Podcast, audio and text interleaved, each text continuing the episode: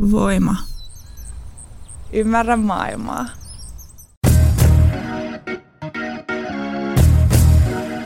Jälkipelit, jalkapallon paras osuus. Podcast kaikille, jotka puhuvat paremmin kuin pelaavat.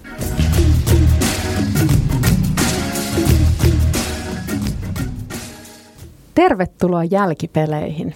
Jälkipelit on jalkapallopuheen harrastesarja, eli podcast kaikille, jotka puhuvat paremmin kuin pelaavat. Minä olen Johanna Ruohonen ja kanssani jälkipeleissä tänään toimittaja, kirjailija Mikko-Pekka Heikkinen. Terve. Sekä toimittaja, pelitoverini Kaisu Tervonen. Moi. Mikko-Pekka, kiitos kun pääsit tulemaan. Ja kerrotko, millainen on sinun suhteesi jalkapalloon? No se on kyllä seitin ohut. Mä muistan ala-asteelta, kun seisoin suomussalmelaisen kyläkoulun pihalla ja hiekka pölisi ja, ja nahkainen potkupallo lähestyi suoraan minun pläsiä ja mulla on silmälasit päässä, jossa on vahvuutta sellainen niin kuin miinus kahdeksan. Eli niin sanotut pullon pohjat, kun siihen aikaan linssit oli paksuja muovisia lätkyröitä. Niin, niin minä väistin sen pallon ja, ja tota, annoin sen mennä ja pelastin näkökykyyni. Mutta ehkä siitä johtuen nämä tämmöiset niin pallopelit on jäänyt mulle vähän, vähän vieraiksi. Minut huudettiin toiseksi tai kolmanneksi viimeisenä aina kaikki tuollaisiin joukkueisiin.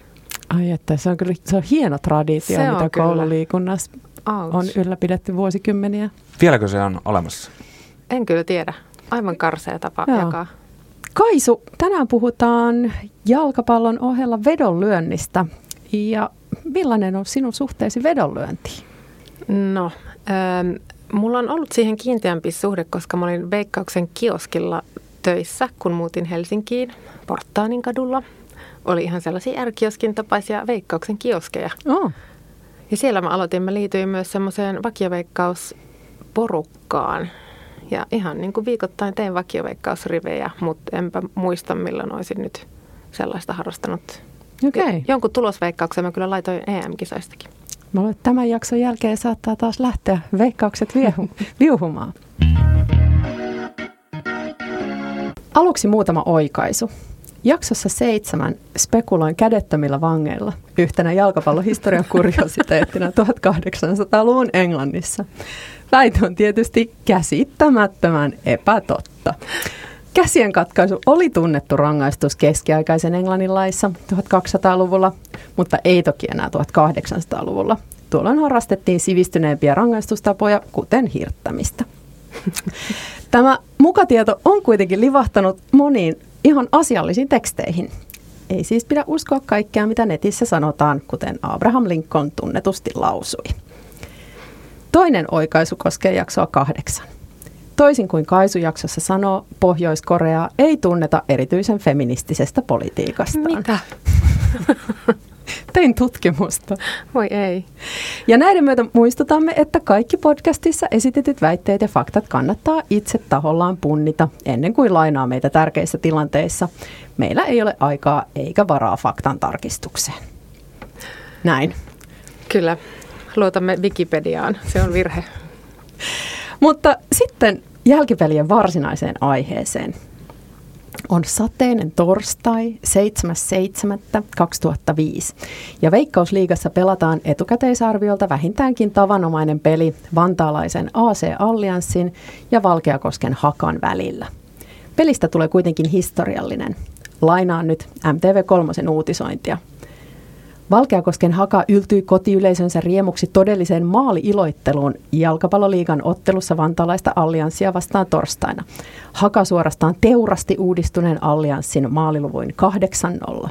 Haka aloitti kerrassaan murskaavasti, sillä se siirtyi 20 ensimmäisellä minuutilla jo 5-0 johtoon. Taukotilanne oli 6-0. Aha. Rankka sade pyyhki tehtaan kenttää tunnin verran ennen alkuvihelystä ja se tuntui vaikuttaneen etenkin vierasjoukkueeseen. Alliansin kaikki kuusi uutta ulkomaalaispelaajaa olivat hukassa alusta lähtien. Hakan päävalmentaja Olli Huttunen huomautti, että ottelun murskalukemat eivät ole pelkästään Allianssin heikkoutta. Meidän pelaajamme taistelivat alusta lähtien erinomaisella asenteella. Saimme tilanteita aikaiseksi ja tällä kertaa saimme hyvin onnistumisia, Huttunen totesi. Eli oli tosiaan muutakin, mikä selittää murskatulosta. Mitäköhän oli tapahtunut Allianssissa ennen tätä peliä? Niillä oli siis juuri tullut kuusi uutta. Kyllä, tässä Ää... pelissä ensimmäistä kertaa kentällä. Ja vettäkin oli satanut. Niin. Olikohan säännöt hakusessa vai mistä oli kysymys? Ei, ei kyllä mitään hajua. Ei mitään. No, keritään, keritään auki. Allianssi oli myyty ulkomaalaiselle sijoittajalle, joka asetti toimitusjohtajaksi belgialaisen Olivier Syrein, joka puolestaan nimitti uuden valmentajan, joka toi kentälle kuusi uutta vahvistusta. Ja kyseessä lienee siis yksi suomalaisen jalkapallohistorian härskeimmistä vedonlyöntihuijauksista. Tosin on syytä todeta, että tätä peliä ei ole minkään virallisen toimijan taholta sopupeliksi tuomittu. Keskusrikospoliisi tutki tapausta, mutta esitutkinta päättyi tuloksetta. Toi on kyllä siis, no joo, kuulostaa hassulta, että, että avauskokoonpanoon tulee kuusi täysin uutta pelaajaa. En tietenkään toki tiedä, miten kauan he ovat treenanneet joukkueen kanssa, mutta, mutta aika ällistyttävää jo sekin. Tämä kuulostaa vähän myös siltä, kun, kun Neuvostoliitto marssi Raatteen tielle ja sitten noin heikäläiset sotilaat ei ollut tottunut ollenkaan suomalaisiin olosuhteisiin ja ne koki sitten murskatappion. Tämä sotavertaus jotenkin tosi luontevasti aina tulee, kun jalkapallosta puhutaan. En mä tajua, mistä se tuli. En mä ole mikään sota, sotahullu, mutta se vaan pomppasi jostain. Joo, ja no paitsi se, että oli näitä uusia pelaajia kentällä, niin myöskin sitten ne ä, Allianssin pelaajat, ketkä oli kentällä, niin oli sitten enemmän sieltä vaihtopenkin puolelta tulleita. Et esimerkiksi ä, Allianssin ykkösmaalivahti Henri Sillanpää oli lähetetty testileirille Belgiaan juuri tämän hakaottelun aikaan. Ja kun Sillanpää pääsi Belgiaan, hänelle kerrottiin, että paikalla on 45 pelaajaa testattavana ja ainoa pelipaikka, johon ei haeta uutta pelaajaa, on maalivahti. Oh. Ehkä tämä uusi valmentaja esiintyi niin kuin suurena uudistajana, että, että hänellä oli joku suuri visio, niin hän tarvitsi uudet tyypät. Ja...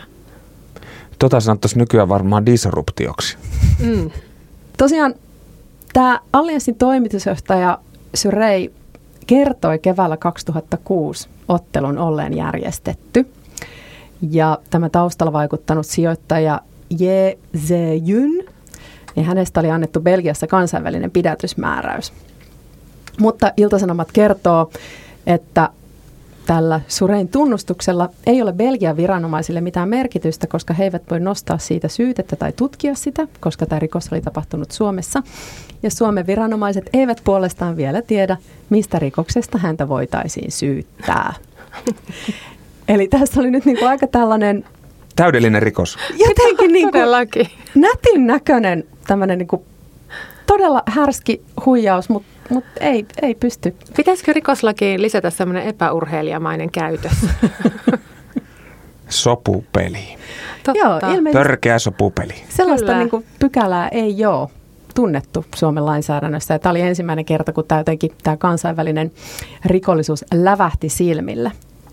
Ja koska siis me emme tiedä, oliko tämä sopupeli virallisesti, koska tätä ei ole tällaiseksi tuomittu, niin me ei tiedetä, päästikö tämä maalivahti Gregory Goffin maaleja tahallaan, vai oliko hän vain niin pahasti vammautunut. Hän oli siis pitkä ollut loukkaantumisen takia sivussa. Sattuko muuten olemaan silmälläsi päin? Ainakin selkävikainen oli. Että hän ei yksinkertaisesti pystynyt parempaan. Paljonko se lopputulema olikaan? 8-0. Okay. Ja siitä löytyy sellainen YouTube-klippi, missä niin kun se Goffin kyllä ponnistaa kohti jokaista palloa, mutta vähän liian myöhässä, sillä ei ole niin kuin mitään, mitään saumaa. Ja tosiaan nyt ottamatta kantaa siihen, oliko tämä Goffin ostettu, niin maalivahdin lahjominen lienee yksi helpoimmista tavoista vaikuttaa pelin lopputulokseen, jos tavoitteena on saada joukkue häviämään, kuten yleensä sopupeleissä on. On huomattavasti vaikeampi lahjoa joukkue voittamaan. Mä mietin sitä näin harrastajalkapalloilijan näkökulmasta palloa pelanneena, että sekin on vaikeata ehkä opetella, jos oikeasti osaa jalkapalloa, niin näytellä, että ikään kuin ei osaisi niin hyvin kuin Mm. oikeasti osaa. Sama tuli mulla tuossa mieleen, että jos niin kuin loikkaa sitä palloa kohti tiikerin lailla, niin miten sen ajoittaa sen loikan sillä tavalla, että, että se jää vähän vajaaksi tai menee vähän syrjään. Eikö se, eikö se paista varsinkin nykyisten äh, hidastuskameroiden aikana? Mm. Kyllä. Mutta ehkä olikin niin, että se oikeasti oli tosi hyvä maalivahti sillä oli vaan selkä niin kipeä ja ilmeisesti niin kuin molemmat jalat oli jotenkin tosi vahvasti teipattu. Että se oli vaan niin, niin kuin huonossa kunnossa, että se ei pystynyt parempaa. Mut Anteeksi, miten... mä nauroin tuolle, että oli hauskaa. Selkäkipu on vakavaa. niin, siis vastuutonta laittaa sellainen ihminen kentälle, jos, mm, jos minulta kysytään. Mutta mitä muita keinoja sitten te keksitte, paitsi se maalivahti? Miten te lähtisitte nyt rakentamaan sopupeliä? No mä kuvittelen, että se klassinen tapa on, tai yksi klassisia tapoja on ö, maksaa erotuomareille. Se olisi mun reitti. Joo, hyvä. Paljon käytetty. Entäs tähtihyökkääjän äh, lahjominen, että potkaisi vähän huonommin tai jos sen kenkään laittaisi vaikka kivi, että se ei pysty kunnolla juoksemaan tai jotain tällaista. Mm, että sä lähtisit tällä niin sabotaasin tielle, että ei välttämättä lahjomaan. Niin, se tietenkin olisi ehkä vähän ähm, negatiivinen kulma siihen. Ehkä se, ehkä, se, ehkä se porkkana olisi kuitenkin parempi. Joo. Raha. Kyllä. Joo, äh, eli tosiaan kun joukkojen lajista on kyse, niin yleensä ei riitä, että on lahjonnut yhden pelaajan. Mm. Eli pelkkä maalivahdin lahjominen ei riitä, jos puolustajat sitten estää, että hyökkäjät ei pääse vetämään. Niin pitää olla riittävä määrä pelaajia sekä mielellään sit puolustajia että hyökkääjiä. Aivan. Mutta sitä myös mietin tässä, että että siinähän tavallaan se oma ammattiylpeys ja semmoinen ammattiuskottavuus, että jos sä meinaat vielä jatkaa uraasi ja sä pelaat tolkuttoman huonosti, koska olet saanut maksun siitä, että pelaat tolkuttoman huonosti, niin sähän sabotoit myös sun jatkouraa sille. Mutta jos saa riittävän kertakorvauksen, niin sittenhän tavallaan jatkouraa ei tarvita. Mm. Herää kysymys, että kuinka, kuinka yleistä tämä nyt sitten nykymaailmassa on, että ja onko sitä, mietin myös sitä vielä, että, että jos se kertakorvaus on tuntuva, niin se varmaan tarkoittaa, että mitään niin kuin messihenkilöitä sä et pysty lahjomaan, koska se kertakorvaus ei ikinä voisi olla tarpeeksi tuntuva. Joo, mutta ilmeisesti siis ilmeisesti yleisempää kuin voisimme kuvitella, sanon vastaukseksi tuohon Mikko Vekan kysymykseen. Ja Kaisulle, niin vaikka tosiaan niin kuin mielikuva siitä, että ammattilaisjalkapalloilijat tienaa ihan hirveästi, kuten Messi, niin se hirveästi tienaavien joukko on kuitenkin tosi pieni. Ja vaikka just jossain niin kuin veikkausliigassa, niin niiden mm. pelaajien palkat on hyvin vaatimattomia. Joo, siellä, siellä ton voi kuvitella. Mutta nyt tuli, anteeksi rönsyään, tuli mieleen, että oliko tuossa vaiheessa jo tapahtunut se, eikö Italiassa ollut iso tällainen joku sopupeli-skandaali? Um, mä luulen, että se oli ehkä näitä samoja aikoja. Siis Joo. nämä päätyypit tuli Belgiasta ja siellä tosiaan Belgian liikassa he olivat tehneet paljon kaikkea jännää. Mutta kuten kohta kuulemme lisää, niin tämä on aika globaali homma. Um, mutta täydennetään vielä tämä lista, niin siis meillä oli hyökkäjät, puolustajat, erotuomari ja sitten tietysti valmentajan lahjominen. Valmentaja voi tehdä niitä taktisia valintoja, kuten laittaa osaamattomia ja loukkaantuneita pelaajia. Ja sitten myöskin jalkapallovirkailijat, jotka voi nimittää peleihin, suotuisat erotuomarit. Tai sitten niin kuin nyt ehkä näyttäisi, mitä hän emme voi todistaa, niin näyttäisi, että voi ostaa koko joukkueen. Ja toisin kuin useimmat mun laatimat jaksot, niin tämä perustuu ihan tutkimuskirjallisuuteen. Ja niistä nyt haluan erikseen mainita Declan Hillin teoksen Maksetut maalit, jalkapallo ja järjestäytynyt rikollisuus, joka perustuu tällaiseen monivuotiseen tutkivaan journalismiin. Ja se oli aika huikeaa luettavaa. Täytyy sanoa, että muutti niin kuin jotenkin omia ajatuksia jalkapallosta. Vieläkö laji kiinnostaa?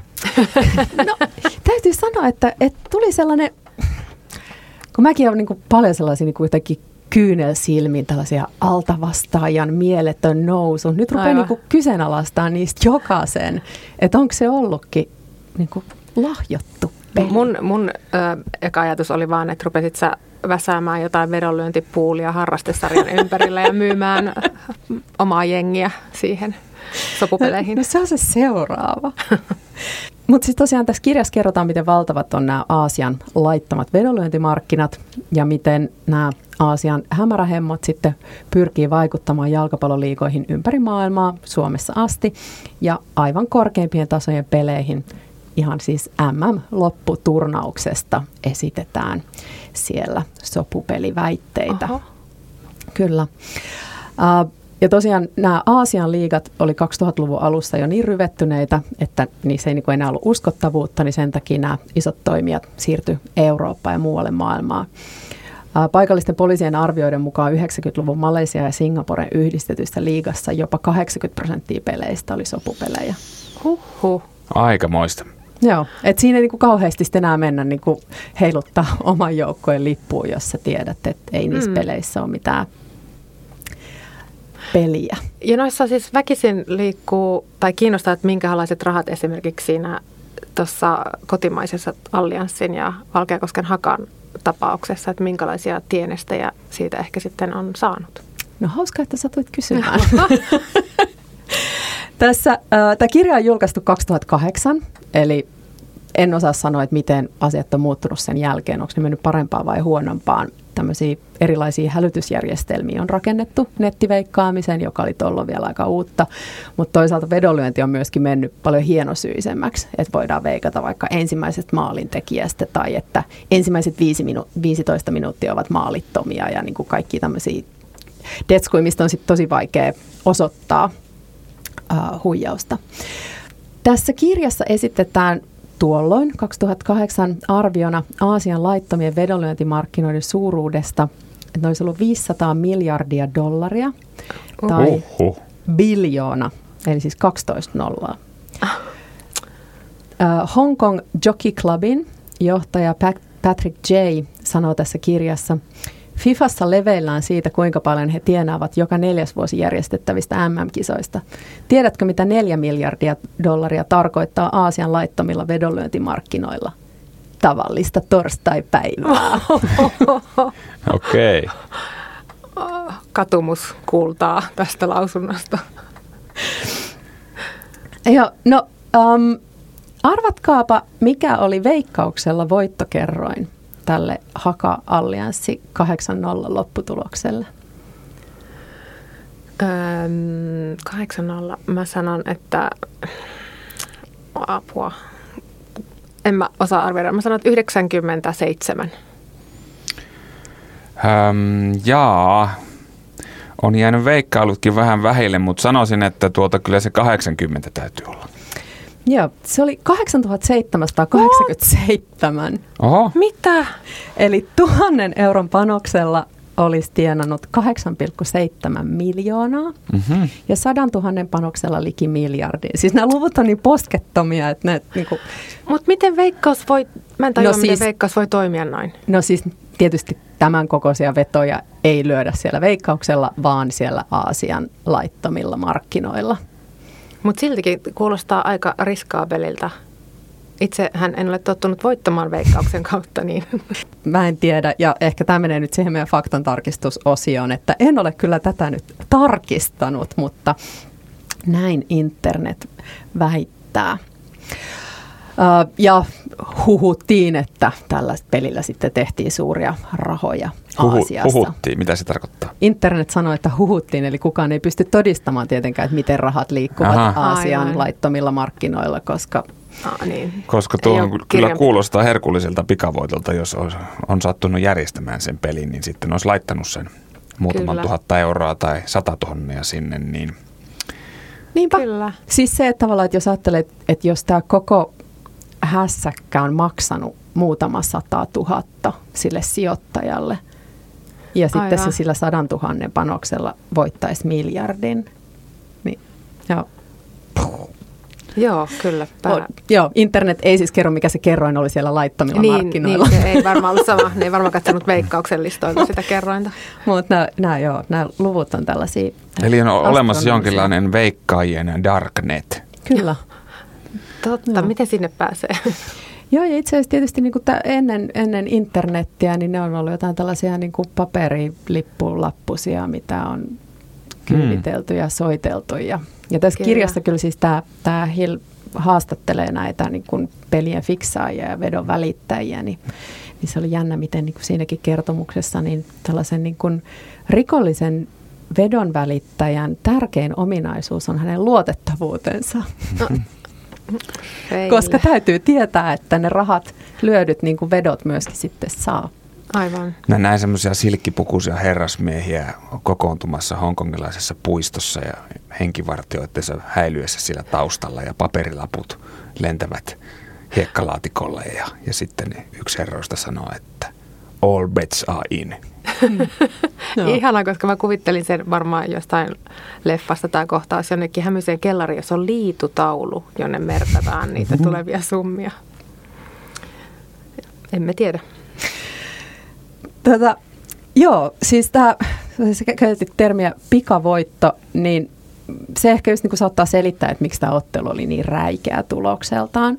Eli vähän maltillisempaa tappiota ei välttämättä olisi osattu edes epäillä. Ja se tosiaan näyttäisi, että tämän allianssin kohdalla haettiin tällaista kertaluontoista iskua. Joukkueen myyntisopimus allekirjoitettiin 3.6. ja tämä hakapeli pelattiin 7.7. Allianssin pelit suljettiin tämän jälkeen vedonlyönniltä ja Mr. Jen kiinnostus hiipui joukkueeseen välittömästi.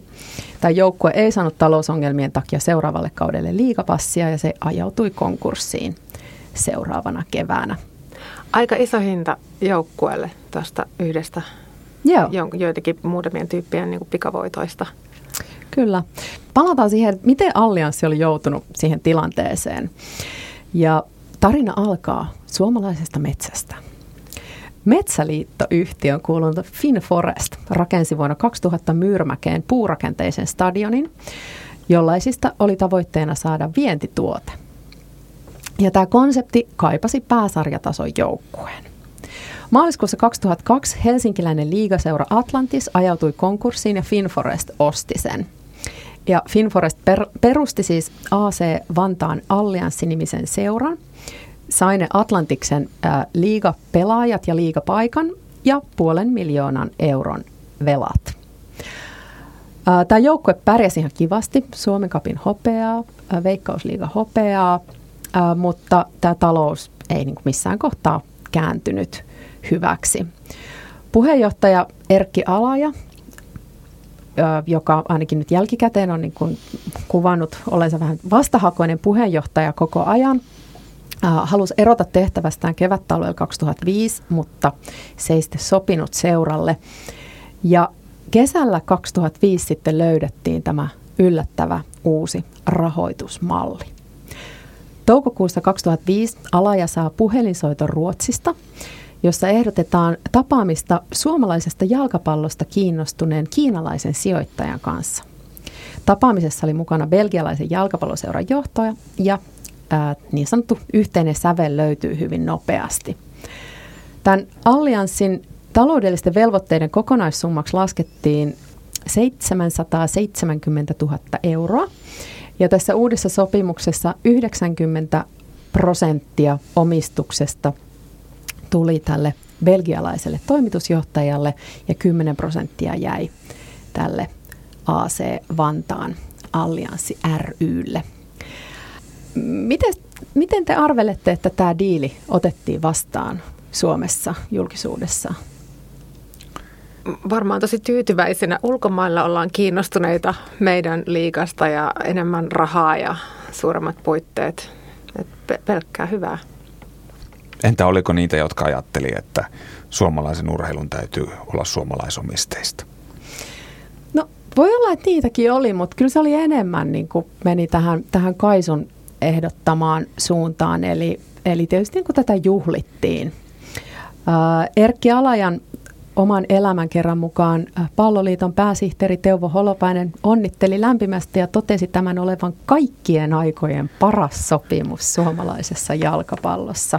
Hieno tämä jälkiviisas, viisana nauraskella. Joo, tota, ääni tietysti muuttui aika nopeasti kellossa, uh, mutta lehdet tosiaan kirjoitti hyvin positiivisesti ja herra J kutsuttiin myös A-studioon puhumaan mahdollisista tulevista sijoituksistaan Suomeen. Ja liigan toimitusjohtaja, tämä on taas Alajan kirjasta, niin myhäili tyytyväisenä. Mutta jännä, että hän tuli niin kuin, tämä herra Jen, tuli niin kuin, televisioon juttelemaan mukavia. Voisin kuvitella, että hän haluaisi pitää matalaa profiilia, mutta ilmeisesti ei näin. Joo, mä en löytänyt sitä A-studio-esiintymistä, mutta mä oletan, että se on ollut sen sopimuksen laatimisen ja hakapelin välissä.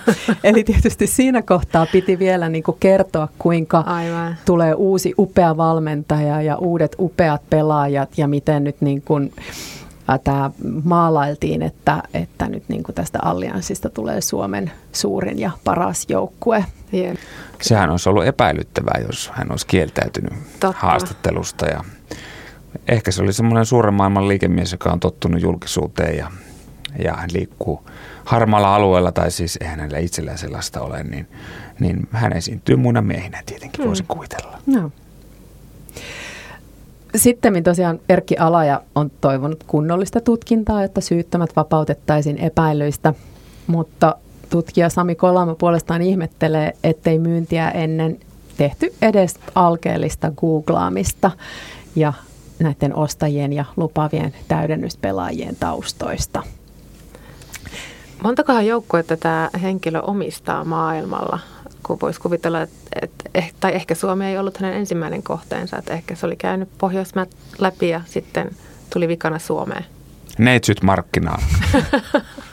Joo, mä luulen siis, että se, se oli siellä Belgiassa meille Niin, siellä, tätä joo. ennen, mutta tota, mm, ei löydy ainakaan niinku mainintoja muista, että ehkä hän on ottanut sit vähän vaatimattomampia, Mm.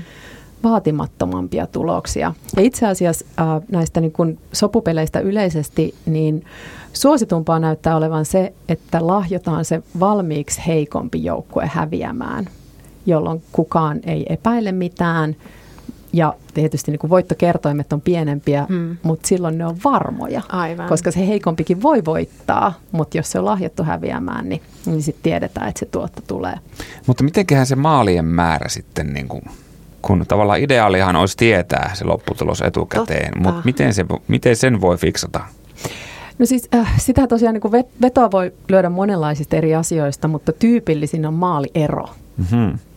Eli silloin, silloin jos veikkaa, että joukkue voittaa vähintään kolmella maalilla, niin silloin se voi olla mitä tahansa yli kolmen maalin. Okei. Tai jos se on täsmälleen kolmella maalilla, niin sitten jos vahingossa menee yksi maali toiseen suuntaan, niin sitten tehdään vielä yksi toiseen suuntaan. Ja tietysti tämä lahjattu joukkuehan pystyy sitten molempiin suuntiin sitä peliä tekemään. Ja sitten jos vaikka kertoimet onkin pienet, jos pelaa ikään kuin varman päälle, niin jos ne summat tavallaan, mitä siellä itse pelaa, on isot, niin pienikin kerroin tuo ihan hyvän Niin. tuloksen. Jos pelaa sadan tuhannen panoksilla, Jep. niin se kahdenkin kerroin on ihan kiva. Niin mä sitä ainakin sitä vakioveikkausriviäni tein. Mutta mitä, mitä meidän Jyry nyt sanoo tällä jälkiviisauden tuomalla tiedolla? Olisiko pitänyt ymmärtää, että tämä diili on liian hyvää ollakseen totta? Eli oliko, oliko nyt kyse tällaisesta sinisilmäisyydestä vai ihan silmien sulkemisesta? No minä tunnen useita valkeakoskelaislähtöisiä henkilöitä ja, ja minä, minä, ne on suurisydämisiä, ihania ihmisiä ja heitä on sitten su, suuren maailman huijari tullut vedättämään ja en minä yhtään, yhtään kyllä ihmettele, että jos, jos on tuota niin, ää, lipsahtanut sitten vähän nämä googlaukset, kun on totuttu pelaamaan reilusti, niin eihän sitä ensimmäiseksi oleta, että jos tulee eh, kohtelias herrasmies maailma, maailmalta, että juuri hän olisi roisto. Hmm. Eli sinisilmäisyys. Sinisilmäisyys, mutta, mutta sanon sen lempeällä äänellä. Ja Musta tämä oli niin kauniisti muoto, muotoiltu, että ei niinkään sinisilmäisyys, vaan niin kuin luottamus ihmiseen. Luottamus ihmiseen. Hmm. Joo, ja jotenkin tuntuu jopa vähän niin kuin pahalta näin jälkiviisastella, että niin, no, en tiedä, nykyaikana ei ehkä menisi läpi, ainakin näin toivoisi, mutta mistä sen tietää? Niin, totta. Ehkä tämä oli tosiaan tällainen ensimmäinen kerta, niin kenellekään ei, ei voinut tulla mieleenkään. Siis sanottakoon nyt, ettei tosiaan äh, niin kuin missään ei epäillä, että näillä Suomen omistajilla olisi ollut niin kuin pahaa mielessä, enkä, Joo. enkä itsekään näin ajattele, mutta, mutta ehkä tosiaan sellainen niin kuin sokaistuminen siinä kohtaa, kun valtava rahatukko tulee eteen ja luvataan pelastaa kaikista ongelmista, niin sitten myöskin halutaan uskoa ja Nimenomaan. halutaan luottaa. Että vaikka epäilyttäisiin, niin ei, ei, ei ehkä haluakaan niin kuin pohtia, että voisiko se epäilys olla Aivan. totta. Et kivasti tulee sopiva ratkaisu, niin mitä sitä, mitä sitä sitten sen kummemmin epäilemään, kyseenalaistamaan. Niinpä. Mutta hei, bonuskyssäri vielä. Jos nyt saisitte sopupelinä muutettua jonkun historiallisen tai tulevan pelin kulun ilman, että jäisitte kiinni, niin minkä pelin muuttaisit? Mä ehdottomasti en tekisi sitä. en varsinkaan nauhalle sanoisi tekemäni sitä, mutta jos tekisin, niin nyt tulee mieleen Suomi-Venäjä noissa EM-kisoissa. Sen ja, muuttasin. Ja voisi jopa kysyä, että miten tuomari siinä pelissä? Uskomatonta, mutta mulla tuli mieleen sama asia, koska sitten se olisi hienoa, että siitä ähm, suomalaisten retkestä sinne Venäjälle, niin olisi jäänyt muutakin historian kirjoihin kuin se, että sieltä tuotiin sitä koronaa sitten tuliaiseksi oikein niin kuin reppukaupalla. Totta että, sit, joo, kyllä. Että jos se peli oltaisiin voitettu, niin, niin tuota, se olisi tar- ollut sen arvosta. Kyllä. Tarina olisi ollut toisenlainen ja, ja tämä neljäs aalto, mikä nyt koettelee, niin olisi saanut vähän kuitenkin semmoista pientä kultareunusta, jos näin voisi sanoa. Totta, toikin on kyllä erittäin hyvä. Me yksimielisesti teemme näin. Voimmeko tehdä näin? Sovitaan näin, hyvä.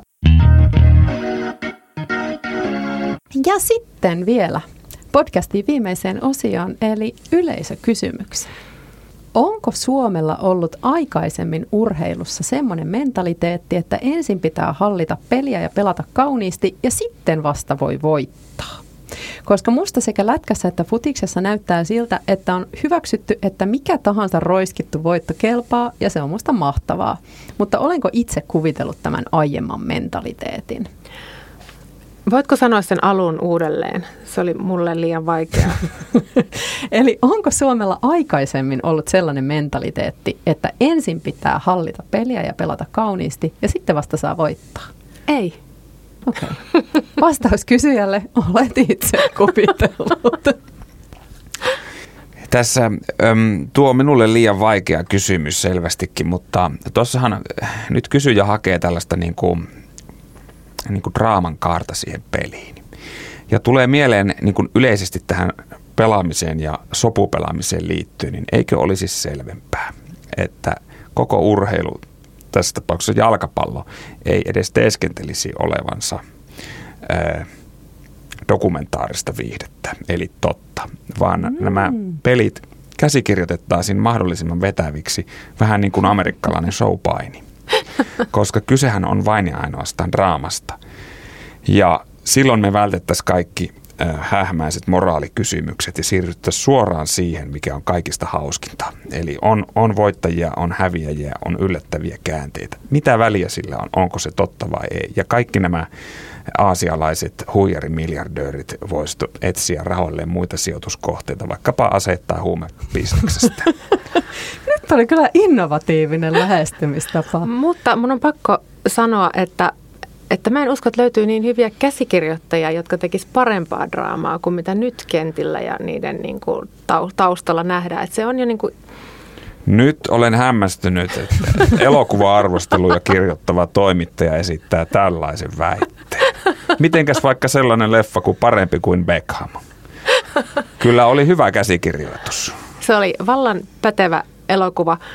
Mutta miettii, miten paljon näitä matseja pelataan, miten monta sarjaa niin eri mailla on, niin ei niitä hyviä käsikirjoittajia niin, kuin niin paljon ole, että jokaisen, jokaisen maan pääsarjan matseihin riittäisi. Siinähän seurasi juuri, juuri sillä tavalla kävisi, että nämä tavallaan rönsyt häviäisi, eli semmoiset niin kuin vähä, vähäpätöiset liikat kuolis pois ja sitten jäisi vaan se niin kuin, niin kuin paras tavallaan hienoin valkokangas viihde niin sanotusti, jos puhutaan elokuvatermeillä. Että jäisi vaan ne suuret tuotannot ja se suuret tähdet ja kaikista hienoimmat käänteet, koska siellä olisi rahalla saisi sitten ostettua sinne sitä parasta draamaa.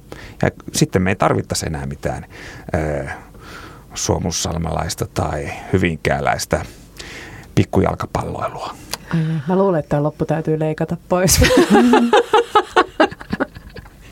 kaikki, kaikki kuulijamme Suomusjärvellä. Se oli vain vitsi. Tämä varmaan vastasi sen lukijan niin kuin, kysymykseen. lukijan. Mutta mä en kyllä muista, että mä olisin ikinä kuullut suomalaisesta joukkueurheilusta, jääkiekosta tai jalkapallosta puhuttavan, että voi se on niin kaunista, mutta kun tuloksia ei tule.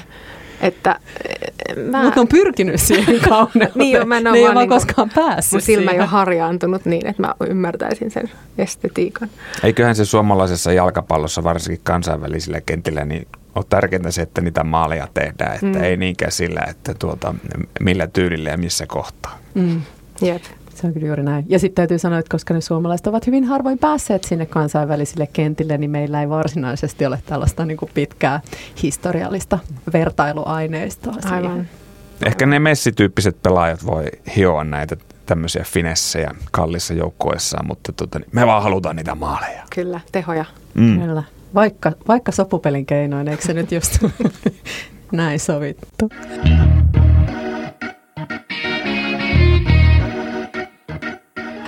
Oli Jälkipelit. Kiitos kun kuuntelit. Ää, lähetä kysymyksiä, palautetta ja muita iloisia viestejä Facebookin kautta tai sähköpostiin osoitteeseen jalkipelit at gmail.com. Ja muista tykätä ja seurata ja painaa kaikkia somenappuloita siellä, missä ikinä tätä podcastia kuuntelet. Kiitos Mikko-Pekka. Kiitos. Ja kiitos Kaisu. Kiitos. Ensi kertaan.